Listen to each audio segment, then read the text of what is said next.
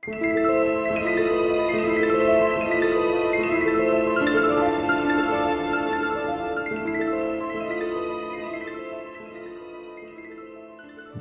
til Forlæst, podcasten, hvor vi lytter os tilbage i litteraturhistorien på jagt efter de klassiske fortællinger, som stadig kan vækkes til live.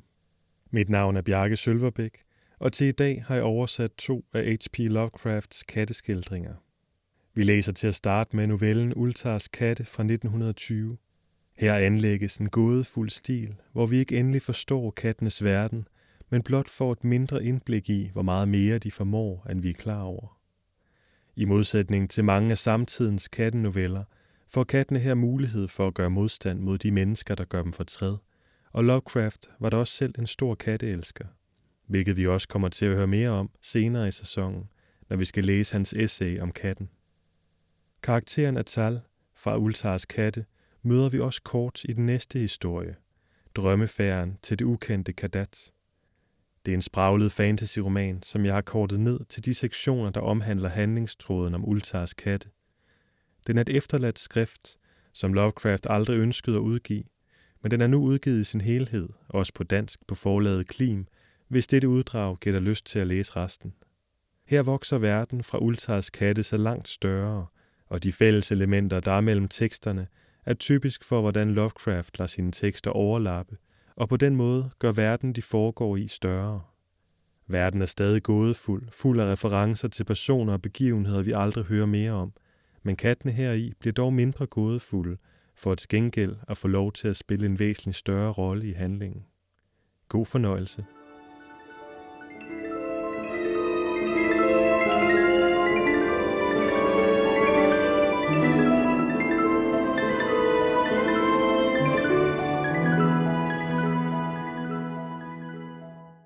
Ultars katte Det siges, at i Ultar, som ligger på den anden side af floden Skaj, må intet menneske dræbe en kat.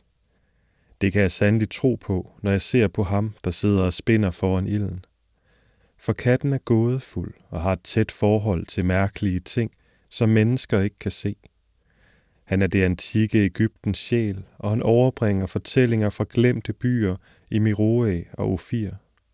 Han er jungleherrenes æt og arving til hemmelighederne i det uheldsvange Afrika fra gammel tid. Svingsen er hans slægtning, og han taler hendes sprog, men han er ældre end Svingsen og husker det, hun har glemt. I Ultar, før borgerne endnu havde forbudt drab på katte, boede der en gammel husmand og hans kone, som glædede sig over at fange og dræbe deres naboers katte. Hvorfor de gjorde dette, ved jeg ikke. Dog hader mange kattens stemme i natten, og tager det ilde op, at katte i tusmørket sniger sig rundt i gårde og haver. Men uanset hvad årsagen nu var, så frydede denne gamle mand og kone sig ved at fange og dræbe hver en kat, som kom i nærheden af deres rønne. Og at dømme ud fra nogle af de lyde, der blev hørt efter mørkets frembrud, mente mange landsbyboere, at måden de dræbte kattene på var overordentlig ejendommelig. Men landsbyboerne diskuterede ikke sådan en ting med den gamle mand og hans kone, på grund af det vanlige udtryk i de to visne ansigter, og fordi deres hytte var så lille og gemt i mørket under brede egetræer bagerst på en forsømt gårdsplads. Godt nok havde katteejerne disse mærkelige mennesker, men sandt at sige, så frygtede de dem endnu mere. Og i stedet for at anklage dem for at være brutale snimordere, sørgede de blot for, at intet elsket kæledyr eller nogen musejæger forvildede sig hen mod den afsidesliggende rønne under de mørke træer. Når en kat forsvandt på grund af en uundgåelig forglemmelse, og der hørtes lyde efter mørkets frembrud, ville ham, der havde mistet, beklage sig afmægtigt, eller trøste sig ved at takke skæbnen for, at det ikke var et af hans børn, der således var forsvundet. For i Ulsar var de jævne folk, og de vidste ikke, hvorfra alle katte var kommet til at starte med. En dag ankom en karavane af magværdige vandringsmænd fra syden til Ultars smalle brostensbelagte gader. De var mørklødet vandringsmænd, og ulige de andre omstrejfende folk, der drog gennem landsbyen to gange om året. På markedspladsen fortalte de spådomme for sølvmønter og købte farvestrålende perler af købmændene. Hvilket land disse vandringsmænd kom fra, var der ingen, der vidste. Men det blev bemærket, at de gav sig af med mærkelige bønder, og de på siderne af deres vogne havde malet besynderlige skikkelser med menneskekroppe og hoveder fra katte, høge, veder og løver. Og lederen af karavanen bar en hovedbeklædning med to horn og en mærkelig skive mellem hornene.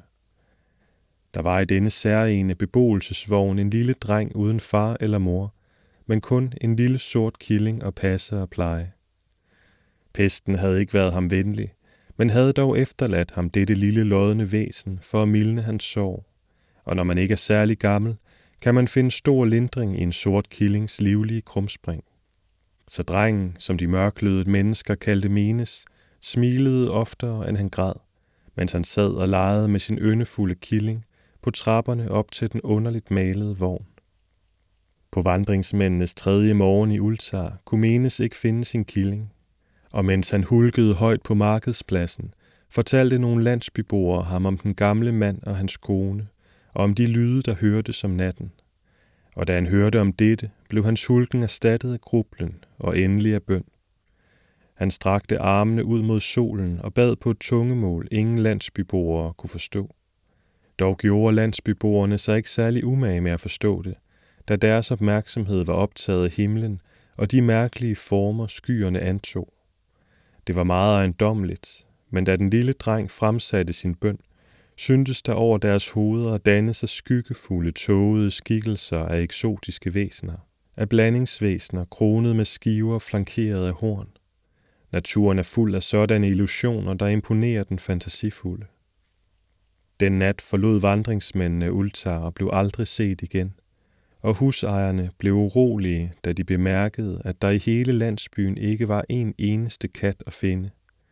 Fra hvert et ildsted var den velkendte kat forsvundet. Store og små katte, sorte, grå, stribede, gule og hvide. Gamle kraneren, borgmesteren, svor, at det mørklødet folk havde taget kattene som hævn for drabet på Meneses killing, og han forbandede karavanen og den lille dreng. Men Nit, den mager notar, erklærede, at den gamle husmand og hans kone var mere sandsynlige mistænkte, for deres had til katte var berygtet og mere og mere dristigt. Alligevel turde ingen beklage sig til det uhyggelige par. Selv da den lille Atal, kroejerens søn, svor, at han i tusmørket havde set alle Ultars katte på den forbandede gårdsplads under træerne, hvor de meget langsomt og højtidligt vandrede i en cirkel rundt om hytten, to og to, som om de udførte et dyrisk ritual, ingen kendte til. Landsbyboerne vidste ikke, hvor meget de skulle tro på så lille en dreng, og skønt de frygtede, at det onde par havde fortryllet kattene, så de gik deres egen død i møde, foretrak de ikke at i den gamle husmand, før de mødte ham uden for hans mørke og frastødende gård. Så Ultars borgere lagde sig til at sove i frugtesløs vrede, og da folket vågnede ved daggry, se, hver kat var tilbage ved sit vante arnested. Store og små, sorte, grå, stribede, gule og hvide. Ingen manglede. De var tykke og velplejede, da de dukkede op, og de spandt klangfuldt og vel tilpas. Borgerne talte med hinanden om sagen og undrede sig ikke så lidt. Gamle kranerne insisterede igen på, at det var de mørklødet folk, der havde taget dem, eftersom katte ikke vendte levende tilbage fra den gamle mand og hans kones hytte men alle var enige om én ting, at det var overordentligt mærkeligt, at alle kattene nægtede at spise kødet, de fik serveret, eller drikke mælken, man hældte i underkopper til dem. Og i hele to dage rørte Ultars velplejede dogne katte ikke noget mad, men døsede kun ved ildstedet eller i solen. Der gik en hel uge, før landsbyboerne bemærkede, at der i skumringen ikke blev tændt lys i vinduerne i hytten under træerne så bemærkede den gamle Nit, at ingen havde set den gamle mand eller hans kone siden den nat kattene var væk. Efter endnu en uge besluttede borgmesteren at overvinde sin frygt, og af pligtfølelse aflægge den mærkeligt tavse bolig et besøg, skønt han i den forbindelse var omhyggelig med at tage smeden Chang og stenhuggeren Tul med sig som vidner. Og da de havde brudt den skrøbelige dør ned, fandt de kun dette. To menneskeskeletter, hvor alt kødet var pillet helt af, lå på jordgulvet, og en række besønderlige biller kravlede rundt i de skyggefulde hjørner. Der var efterfølgende meget snak blandt borgerne i Ultar. Sat, der stod for ligesynet, diskuterede længe med Nit, den mager notar, og kranerne Chang og Tul blev overvældet af spørgsmål. Selv lille Atal, kroejerens søn, blev nøje udspurgt og fik et stykke konfekt som belønning. De talte om den gamle husmand og hans kone, om karavanen med de mørklødede vandringsmænd, om den lille Menes og hans sorte killing, om Menes' bøn og om himlen i løbet af den bøn, om kattenes skøren og laden den nat, hvor karavanen forlod byen, og om hvad der senere blev fundet i hytten under de mørke træer i den modbydelige gård. Og til sidst vedtog borgerne den bemærkelsesværdige lov, som handlende i Hartek fortæller om, og rejsende i Nier diskuterer, nemlig at i Ultar må intet menneske dræbe en kat.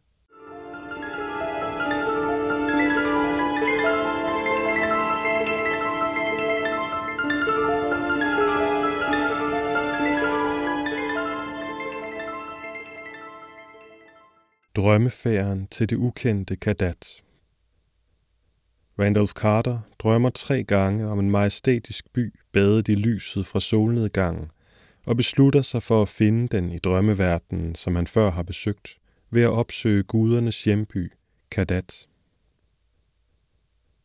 Han gik dristigt ned ad de 700 trin til porten, den dybere søvns port, og begav sig afsted gennem den fortryllede skov.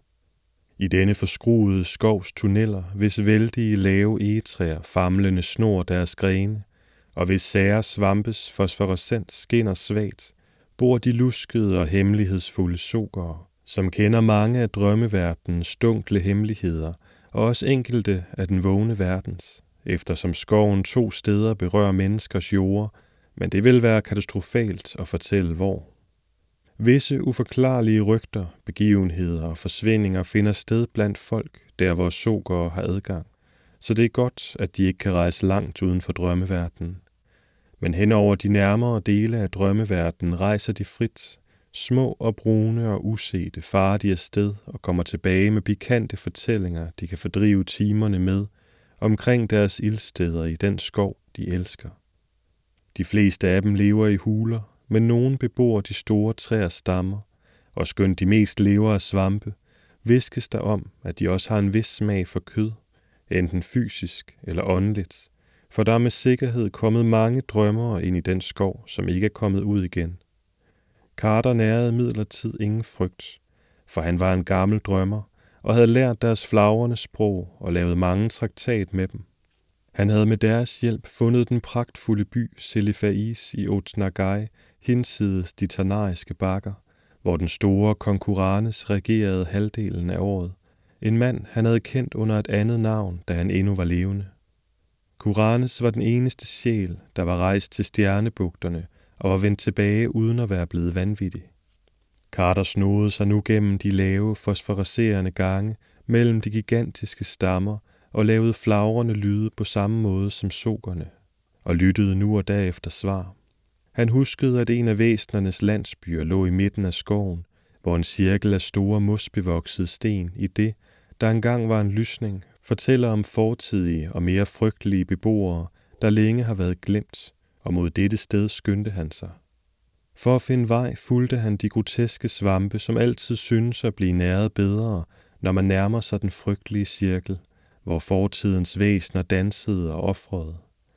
Endelig afslørede det imponerende lys fra de tykkere svampe, en ildevarslende grøn og grå storhed, der trængte sig op gennem skovens tag og ud af syne. Dette var den nærmeste af de store cirkelsten, og Carter vidste, at han var tæt på Soglandsbyen. Han genoptog sin flagrende lyd og ventede tålmodigt, og blev endelig belønnet med en fornemmelse af mange øjne, der iagtog ham. Det var sogere, for man ser deres sælsomme øjne længe før man kan skimte deres små, glatte, brune konturer. Ud myldrede de, fra skjulte huler og gennemhullede træer, indtil hele det svagt oplyste område var levende at se på. Nogle af de vildere strejfede ubehageligt karter, og en nappede ganske vemmeligt efter hans ører. Men disse lovløse væsner blev snart tilbageholdt af deres ældste. Vismandsrådet, der genkendte den besøgende, tilbød ham en kalabas med fermenteret saft fra et hjemsøgt træ, der var forskelligt fra de andre, som var vokset fra et frø, som nogen på månen havde tabt. Og i det Carter højtidligt drak det, begyndte en meget besynderlig drøftelse.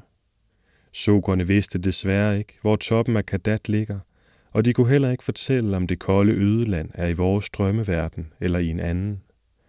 Rygterne om de storslåede kom fra alle verdenshjørner, og man kunne kun sige, at de var mere sandsynlige at se på høje bjergtoppe end i dale, da de på sådanne tinder fortaber sig i dansende minder, når månen er over dem og skyerne under.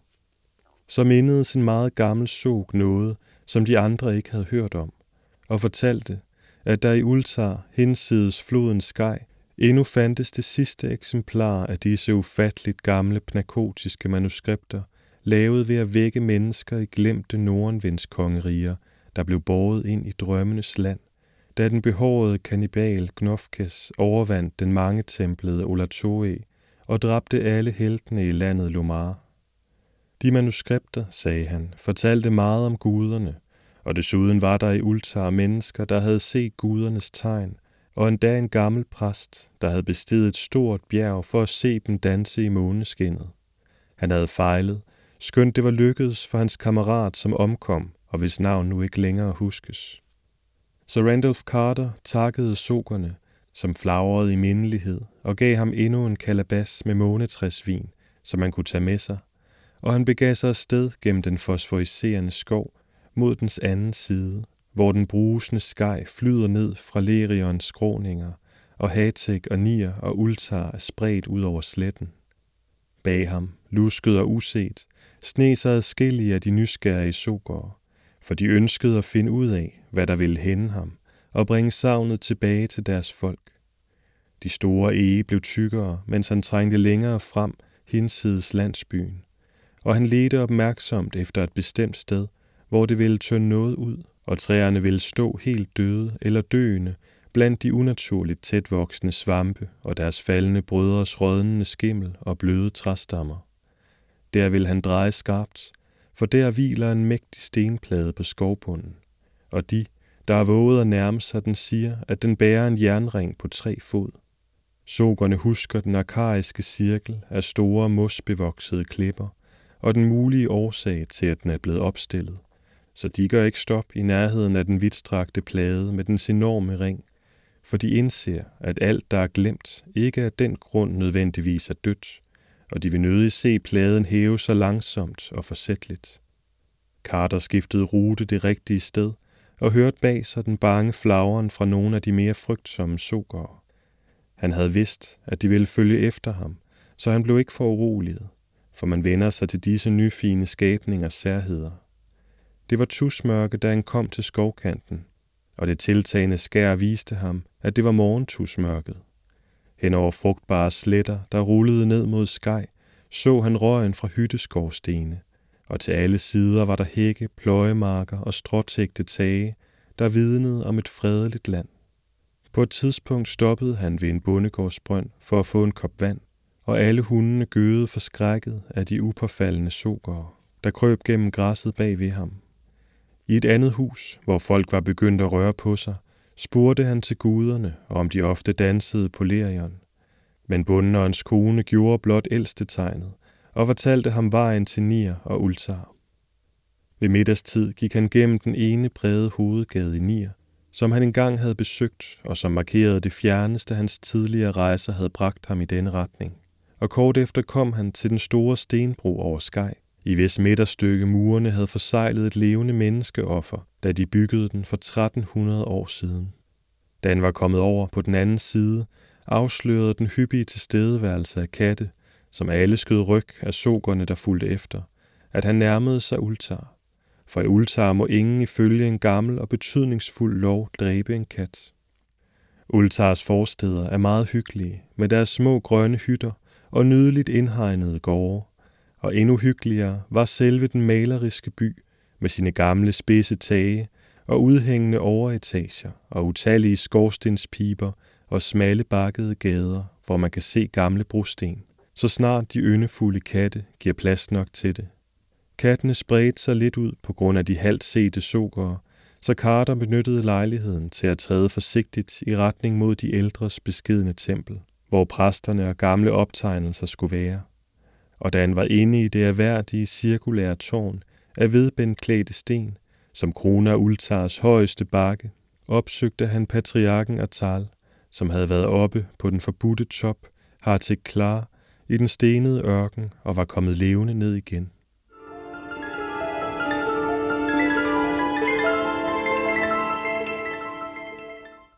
Carter opsøger Atal, som fortæller ham, at der findes et stort billedhuggerarbejde på bagsiden af bjerget Ngranek, der viser gudernes træk. Carter når frem til, at han er ved at undersøge dette billede og dernæst opsøge de dødelige, der ligner guderne mest, og altså er beslægtet med dem, vil kunne finde Kardat.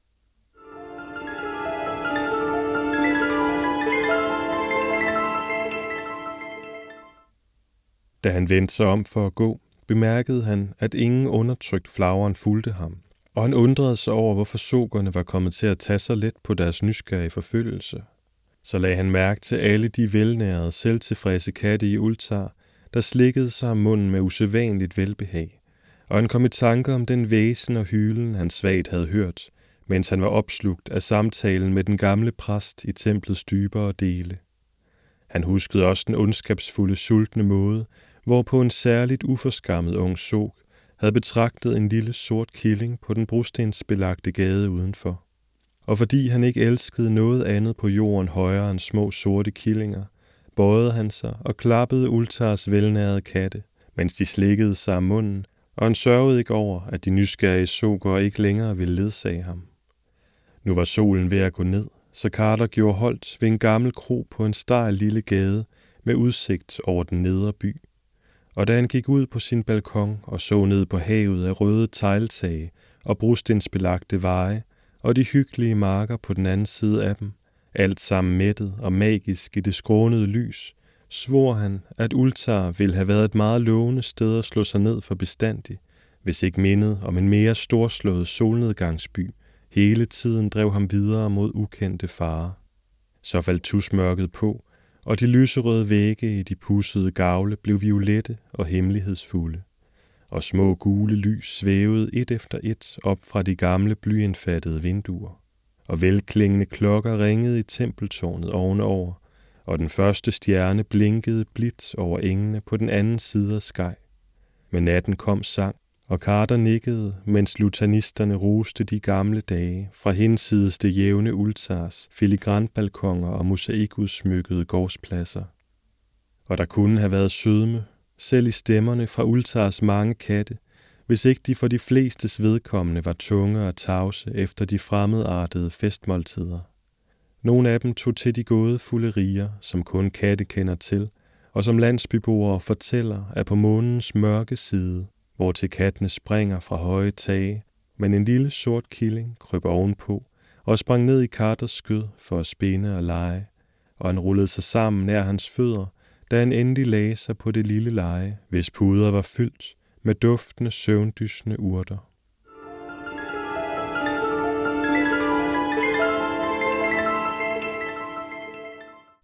Herfra tager Carter til Dylatlin, for derfra at sejle til Ruyab, men i Dylatlin bliver han taget til fange på en galej.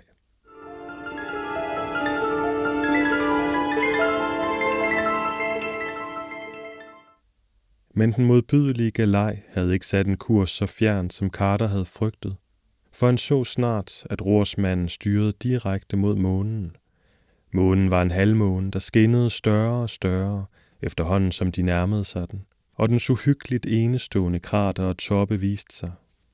Skibet sejlede mod kanten, og det blev snart tydeligt, at dets destination var den hemmelige og gådefulde side, som altid er vendt væk fra jorden, og som intet egentligt menneske, måske med undtagelse af drømmeren Sniret K., nogensinde har set. Den nære side af månen viste sig, da galejen nærmede sig, og være meget foruroligende for Carter, og han kunne ikke lide størrelsen og formen på ruinerne, der hister her smuldrede omkring dem. De døde templer på bjergene var således placeret, at de ikke kunne have forherliget nogen egnede eller gavnlige guder, og i de ødelagte søjlers symmetri syntes der at være en eller anden mørk og indre betydning, som man ikke fik lyst til at opklare. Og hvad de gamle tilbedere struktur og proportioner kunne have været, nægtede Carter til stadighed at gisne om. Da skibet rundede kanten og sejlede over disse lande uset af mennesker – viste der sig visse livstegn i det underlige landskab, og Carter så mange lave, brede, runde hytter i marker med groteske hvidlige svampe. Han bemærkede, at disse hytter ikke havde vinduer, og mente, at deres form lignede Eskimos-hytter. Så skimtede han de fedtede bølger i et træt hav, og vidste, at rejsen igen skulle foregå af vandvejen, eller i det mindste gennem en slags væske. Galejen ramte overfladen med en ejendommelig lyd, og den mærkelige, elastiske måde bølgerne modtog den på, var meget forvirrende for Carter. De gled nu afsted med stor fart og passerede på et tidspunkt forbi en anden galej af lignende type, som de prægede, men ellers så de ikke andet end det mærkelige hav og en himmel, der var sort og stjernebesat, selvom solen skinnede brændende i den. Foran dem rejste der sig en spedalsk udseende kysts takkede bakker, og Carter så en bys tykke, ubehagelige grå tårne. Måden de lænede sig og bøjede sig på, måden hvorpå de stod i klynger, og det faktum, at de slet ingen vinduer havde, var meget foruroligende for fangen, og han sørgede bittert over dårskaben, som havde fået ham til at nippe til købmanden med den puklede turbans mærkelige vin. Efterhånden som kysten nærmede sig, og byens frygtelige stank blev stærkere, så han på de takkede bakker mange skove, hvis træer han genkendte som beslægtede med det ensomme månetræ i jordens fortryllede skov, fra hvis saft små brune sukker fermenterede deres mystiske vin. Carter kunne nu skældne skikkelser, der bevægede sig på de larmende kajer forud, og jo bedre han så dem, jo mere begyndte han at frygte og afsky dem. For de var slet ikke mennesker, eller nok tilnærmelsesvis mennesker, men store, gråhvide, glatte væsner, som kunne udvide og strække sig sammen efter behag, og hvis foretrukne form, selvom den ofte ændrede sig, var en slags tusse uden øjne, men med en mærkelig vibrerende masse af korte, lyserøde fangarm for enden af deres korte, umarkerede snude. Disse ting, der vraltede travlt omkring på kajerne, flyttede baller og kasser og bokse med overnaturlig styrke, og nu og da hoppede de op på eller af en forankret galej med lange åre i forpoterne. Og nu og da så han en af dem drive en slags slaver fremad, som klumpede sig sammen, og de var faktisk tilnærmelsesvis mennesker med brede munde som de købmænd, der handlede i Dylatlin. Blot virkede disse flokke, der var uden turbaner eller sko eller tøj, alligevel ikke særligt menneskelige. Nogle af slaverne, de tykkeste af dem, som en slags opsynsmand ville knibe prøvende, blev losset af skibene og puttet i kasser, som blev sømmet i, og som arbejderne skubbede ind i de lave pakhuse eller læssede på store, skrumlende vogne. Vognene blev spændt fast og kørt afsted, og den fabelagtige tingester trakten fik Carter til at gispe, selv efter at have set de andre vandskabninger på det afskyelige sted. Nu og da blev en lille flok slaver, som var påklædt som et turban ligesom de mørke købmænd, kørt ombord på en galej, efterfulgt af en stor besætning bestående af de glatte tussevæsener, som gjorde det ud for officerer, navigatører og roere.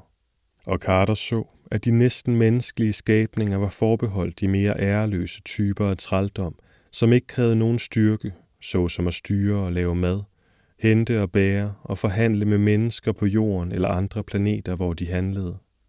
Disse skabninger må have været praktiske på jorden, for de var virkelig ikke ulige mennesker, når de var klædt på og omhyggeligt forsynet med sko og turban, og de kunne forhandle i menneskenes butikker uden forlegenhed eller kunstfærdige forklaringer men de fleste af dem blev, medmindre de var magre eller hæslige, afklædt og pakket i kasser og trukket afsted i skrumlende vogne forspændt med fabelagtige væsner. Af og til blev andre væsner losset og puttet i kasser. Nogen meget lig disse semi-mennesker, nogle ikke så lige dem, og nogen slet ikke lige dem. Og han spekulerede på, om nogle af de stakkels tykke sorte mennesker i park endnu ikke var blevet losset og puttet i kasser og fragtet ind i landet i de modbydelige ladvogne. Da galejen lagde til ved en fedtet kaj af svampede sten, vrikkede en mareridshårde af tussevæsener ud af lurerne, og to af dem greb fat i Carter og slæbte ham i land. Duften og fremtoningen af den by kan ikke skildres, og Carter kunne kun rumme spredte billeder af de flisebelagte gader og sorte døråbninger, og endeløse afgrunde af grå lodrette vægge uden vinduer. Til sidst blev han slæbt ind i en lav døråbning og tvunget til at klatre op af uendelige trin i kulsort mørke. Det kom til synladende ud på et for tussevæsnerne, om det var lyst eller mørkt. Lugten af stedet var ulidelig, og da Carter blev låst inde i et kammer og efterladt alene, havde han knap nok kræfter til at kravle rundt for at forvise sig om dets form og dimensioner. Det var cirkulært og omkring 20 fod på tværs. Fra dag af ophørte tiden med at eksistere. Med mellemrum blev der skubbet mad ind til ham, men Carter ville ikke røre den. Hvad hans skæbne ville blive, vidste han ikke. Men han følte, at han blev holdt fanget, fordi han skulle indgå i ankomsten af den frygtindgydende sjæl og budbringer af uendelighedens andre guder, det kravlende kaos Nyarlathotep. Til sidst, efter et uvist tidsrum på timer eller dage, svingede den store stendør igen til side, og Carter blev skubbet ned ad trappen og ud i de rødligt oplyste gader i den frygtindgydende by. Det var nat på månen, og overalt i byen var udstationeret slaver med fakler. På en afskyelig plads dannedes en slags procession. 10 af tussevæsnerne og 24 næsten menneskelige fakkelbærere, 11 på hver side og en foran og bagved. Carter blev placeret midt i rækken. Fem tussevæsener foran og fem bagved, og en næsten menneskelig fakkelbærer på hver side af ham. Nogle af tussevæsnerne fandt modbydeligt udskårne fløjter af elfenben frem og frembragte ækle lyde med dem. Til det helvedes fløjtespil rykkede kolonnen ud af de flisebelagte gader og ind på natmarker med afskyelige svampe, og den begyndte snart at bestige en af de lavere og mere jævne bakker, der lå bag byen. At det kravlende kaos ventede på en frygtelig skråning eller et blasfemisk plateau, var Carter ikke i tvivl om, og han ønskede, at spændingen snart måtte være forbi. Den jamrende lyd fra de ugudelige fløjter var chokerende, og han ville have bortgivet verdener for en blot halvnormal lyd. Men disse tussevæsener havde ingen stemmer, og slaverne talte ikke. Der kom der gennem det stjerneplettede mørke en normal lyd. Den rullede ned fra de højere bakker, og fra alle de takkede tinder rundt om blev den opfanget og genklang i et svulmende pandemonisk kor. Det var kattens midnatshyl, og Carter vidste da endelig, at de gamle landsbyfolk havde ret, når de gemen gisnede om de gåde riger, som kun er kendt af katte, og som de ældste blandt katte om natten kommer snigende tilbage fra, når de springer fra høje tage. Sandelig, det er til månens mørke side, de tager hen for at springe og boldre sig på bakkerne og tale med elgamle skygger. Og her, midt i rækken af stinkende væsner, hørte Carter deres hjemlige, venlige råb og tænkte på de stejle tage og varme ildsteder og hjemmets små oplyste vinduer. En stor del af kattenes sprog kendte Randolph Carter, og på dette forfærdelige sted så langt borte udstødte han det passende skrig. Men det behøvede han ikke at have gjort, for netop som hans læber åbnede sig, hørte han koret vokse og nærme sig, og så hurtige skygger mod stjernerne, i det små, yndefulde skikkelser sprang fra bakke til bakke i voksne herskare. Klanens kald var blevet givet, og endnu før den ægle procession nåede at blive bange, var en sky af kvælende pels og en falangs af morderiske klør over dem som en hæftig tidevandsbølge. Fløjterne tav, og der lød skrig i natten. Døende næsten mennesker skreg, og katte væsede og hylede og brølede, men tussevæsnerne forblev tavse, selv da deres stinkende grønne sårsekreter fortalt sivede ned på den porøse jord med de afskyelige svampe. Det var et drabligt syn, så længe faklerne endnu brændte, og Carter havde aldrig før set så mange katte. Sort, grå og hvid, gul, tigerstribet og flerfarvet, almindelig, persisk og mangs, tibetansk, angora og egyptisk. De var der alle sammen i kampens rasen, og der svævede over dem en antydning af den dybe og ukrænkelige hellighed, som gjorde deres gudinde storslået i Bubastis templer. Syv af gangen sprang de i halsen på et næsten menneske, eller på den lyserøde snude med fangearmene, der sad på et tussevæsen, og trak den med indad raseri ned på den svampetilgroede slette, hvor myriader af deres kammerater ville vælte over den og ind i den med et guddommeligt kampraseris vilde klør og tænder. Carter havde taget en fakkel fra en såret slave, men blev hurtigt overvældet af de stigende bølger af sine tro forkæmpere. Så lå han i det fuldstændige mørke og hørte krigens klang og sejrherrenes råb og mærkede sine venners bløde poter, mens de skyndte sig frem og tilbage over ham i kampens hede. Endelig lukkede ærefrygt og udmattelse hans øjne, og da han åbnede dem igen, så han en mærkelig scene udspille sig. Jordens store skinnende skive, som var 13 gange større end månen, som vi ser den, var steget op over månelandskabet, og fra den strømmede der mærkeligt lys.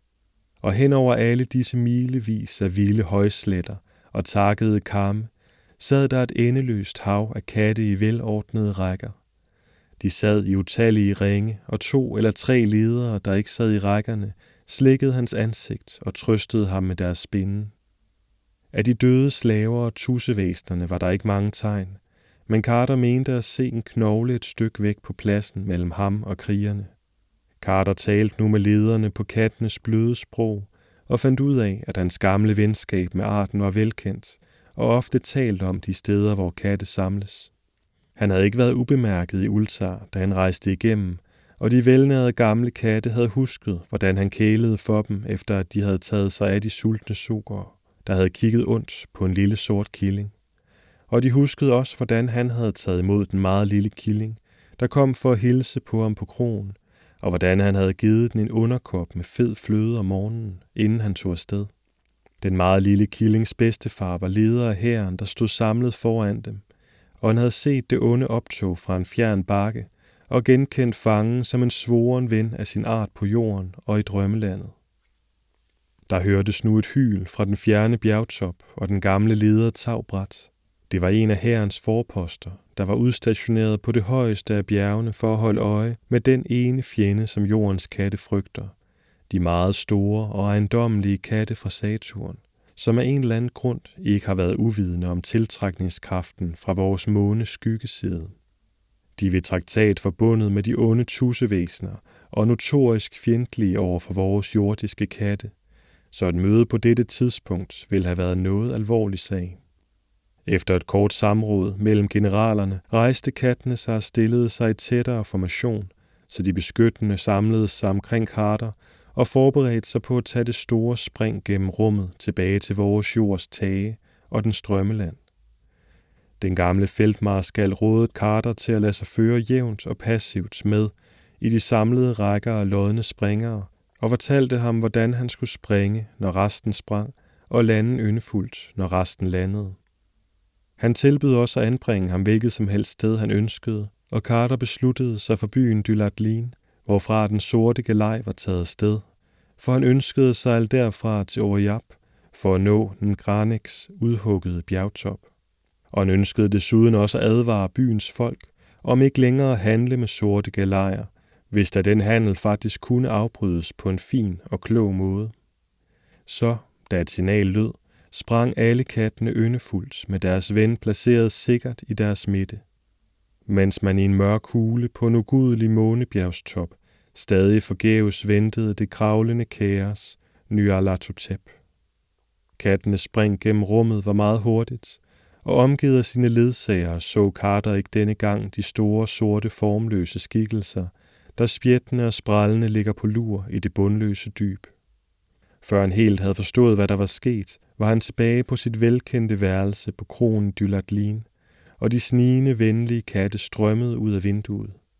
Den gamle leder fra Ultar var den sidste, der gik, og da Carter gav ham hånden, og han gav Carter poten, sagde han, at han ville være i stand til at komme hjem ved Hanegal. Da daggry kom, gik Carter ned og fandt ud af, at der var gået en uge, siden han var blevet taget til fange og tog afsted. Der var stadig næsten 14 dages ventetid, før skibet med kurs mod Oriab ville ankomme, og i den tid sagde han, hvad han kunne om de sorte galejer og deres berygtede skikke. De fleste af byboerne troede ham.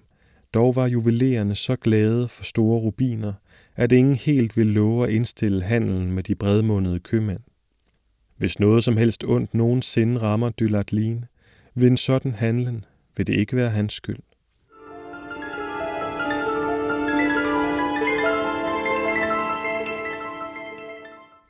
Det lykkes endelig Carter at finde skib, der kan sejle ham til Oriap, hvorfra han kravler over bjerget en og studerer billedhuggerarbejdet af guderne. Han ser, at de ligner beboerne i Selefais. Via underverdenen rejser Carter videre og må på vejen igen rejse gennem den fortryllede skov.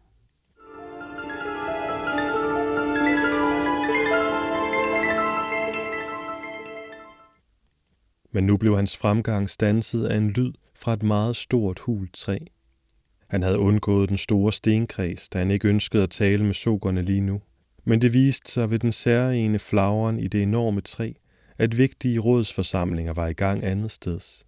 Da han kom nærmere, kunne han tyde de tonefald, der kendetegnede en anspændt og ophedet diskussion, og inden længe blev han bevidst om forhold, som han betragtede med den største bekymring. For en krig mod kattene blev debatteret i den øverste forsamling af sokere. Det stammede alt sammen fra tabet af den gruppe, som havde snedet sig efter Carter til Ultar, og som kattene med rette havde straffet for deres uklædelige hensigter. Sagen havde længe nædet dem, og nu, eller i det mindste inden for en måned, ville de opstillede og angribe hele kattestammen i en række overraskelsesangreb, i det de ville vinde over uvidende enkeltkatte og grupper af katte, og de ville end ikke give Ultars utallige katte en rimelig mulighed for at eksercere og mobilisere. Dette var sokernes plan, og Carter mente, at han blev nødt til at forpure den, før han drog afsted på sin mægtige færd. Meget stille sne Randolph Carter sig derfor til skovkanten og hylede som katten over de stjerneoplyste marker. Og en stor gammel hundkat i en nærliggende hytte påtog sig byrden, det var at viderebringe beskeden på tværs af de vidtstrakte bølgende enge til krigere, der var store og små, sorte, grå, tierstribede, hvide, gule og alskens blandinger.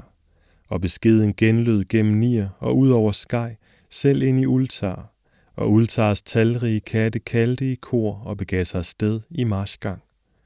Det var heldigt, at månen ikke var oppe, så alle kattene var på jorden. Hurtigt og lydløst sprang de fra hvert et ildsted og hver en hustop, og i et stort, loddent hav strømmede de over sletterne til skovkanten. Carter var der for at hilse på dem, og synet af velskabte sunde katte var virkelig godt for hans øjne efter de ting, han havde set og vandret sammen med i dybet. Han var glad for at se sin erhverdige ven og tidligere redningsmand i spidsen for Ultars afdeling.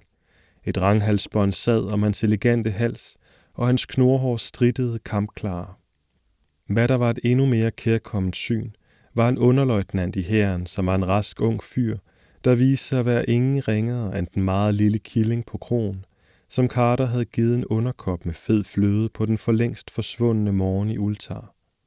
Han var en stor, stærk og lovende kat nu, og en spændt, da han tog sin vens hånd. Hans bedstefar sagde, at han klarede sig rigtig godt i hæren, og at han meget vel kunne forvente at blive forfremmet til kaptajn efter endnu et felttog. Carter skildrede nu i store træk den fare kattestamme befandt sig i, og blev belønnet med dyb spændende af taknemmelighed fra alle sider. I samråd med generalerne udarbejdede han en plan, der straks skulle i gang sættes, og som indebar, at kattene øjeblikkeligt skulle marchere mod Sogrådet og andre kendte Soghøjborge. Dette skulle forhindre deres overraskelsesangreb og tvinge dem til forhandlingsbordet, inden de kunne nå at mobilisere deres invasionshær. Derpå, uden at spille et øjeblik, oversvømmede det store hav af katte den fortryllede skov og bølgede rundt om rådstræet og den store stenkreds. Flageren steg til paniske toner, da fjenden så de nytilkommende, og der var meget lidt modstand blandt de skjulte og mærkværdige brune sokere. De så på forhånd, at de var slået, og vendte sig fra tanker om hævn til tanker om aktuel selvopretholdelse. Halvdelen af kattene satte sig nu i en cirkulær formation med de tilfangetagende soker i midten, og efterlod en åben gang, af hvilken de øvrige fanger, som kattene havde fanget i andre dele af skoven, blev ført nedad. Vilkårene blev diskuteret længe, med Carter som tolk, og det blev besluttet, at sokere kunne forblive en fri stamme på betingelse af, at de skulle betale kattene en stor skat, bestående af ryber, vagtler og fasaner fra de mindre fabelagtige dele af skoven. 12 unge sokere fra adelige familier blev taget som gisler og skulle indespærres i kattenes tempel i Ultar, og sejrherrerne gjorde det klart, at hvis nogen katte forsvandt ved grænserne til sogriget, så ville dette blive fuldt af meget katastrofale konsekvenser for sokerne.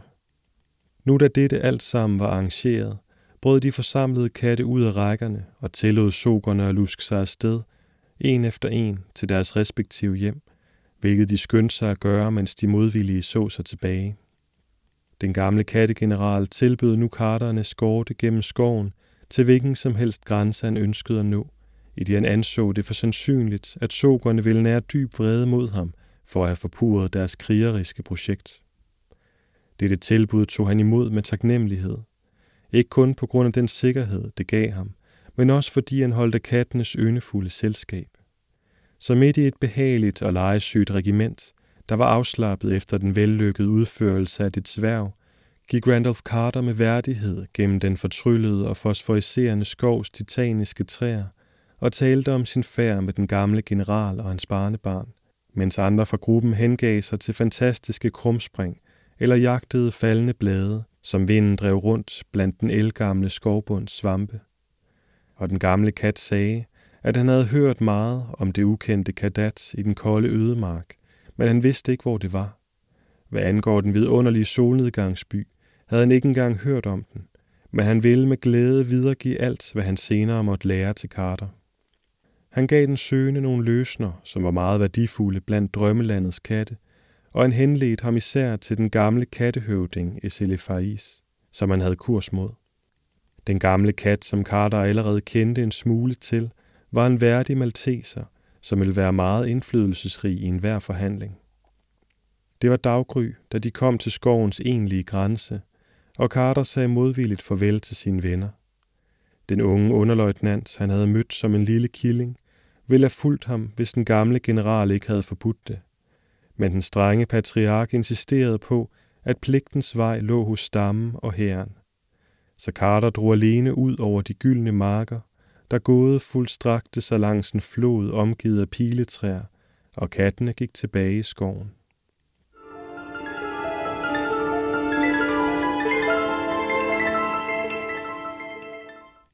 Efter en lang rejse gennem fremmede egne og møder med både dæmoner og guder, lykkes det til sidst Carter at finde byen fra sin drøm og efterfølgende vende tilbage til de vågnes verden.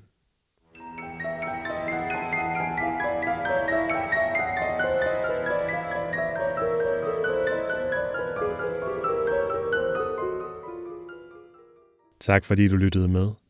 Hvis du vil vide mere om H.P. Lovecraft, kan du læse mere på forlæst.dk.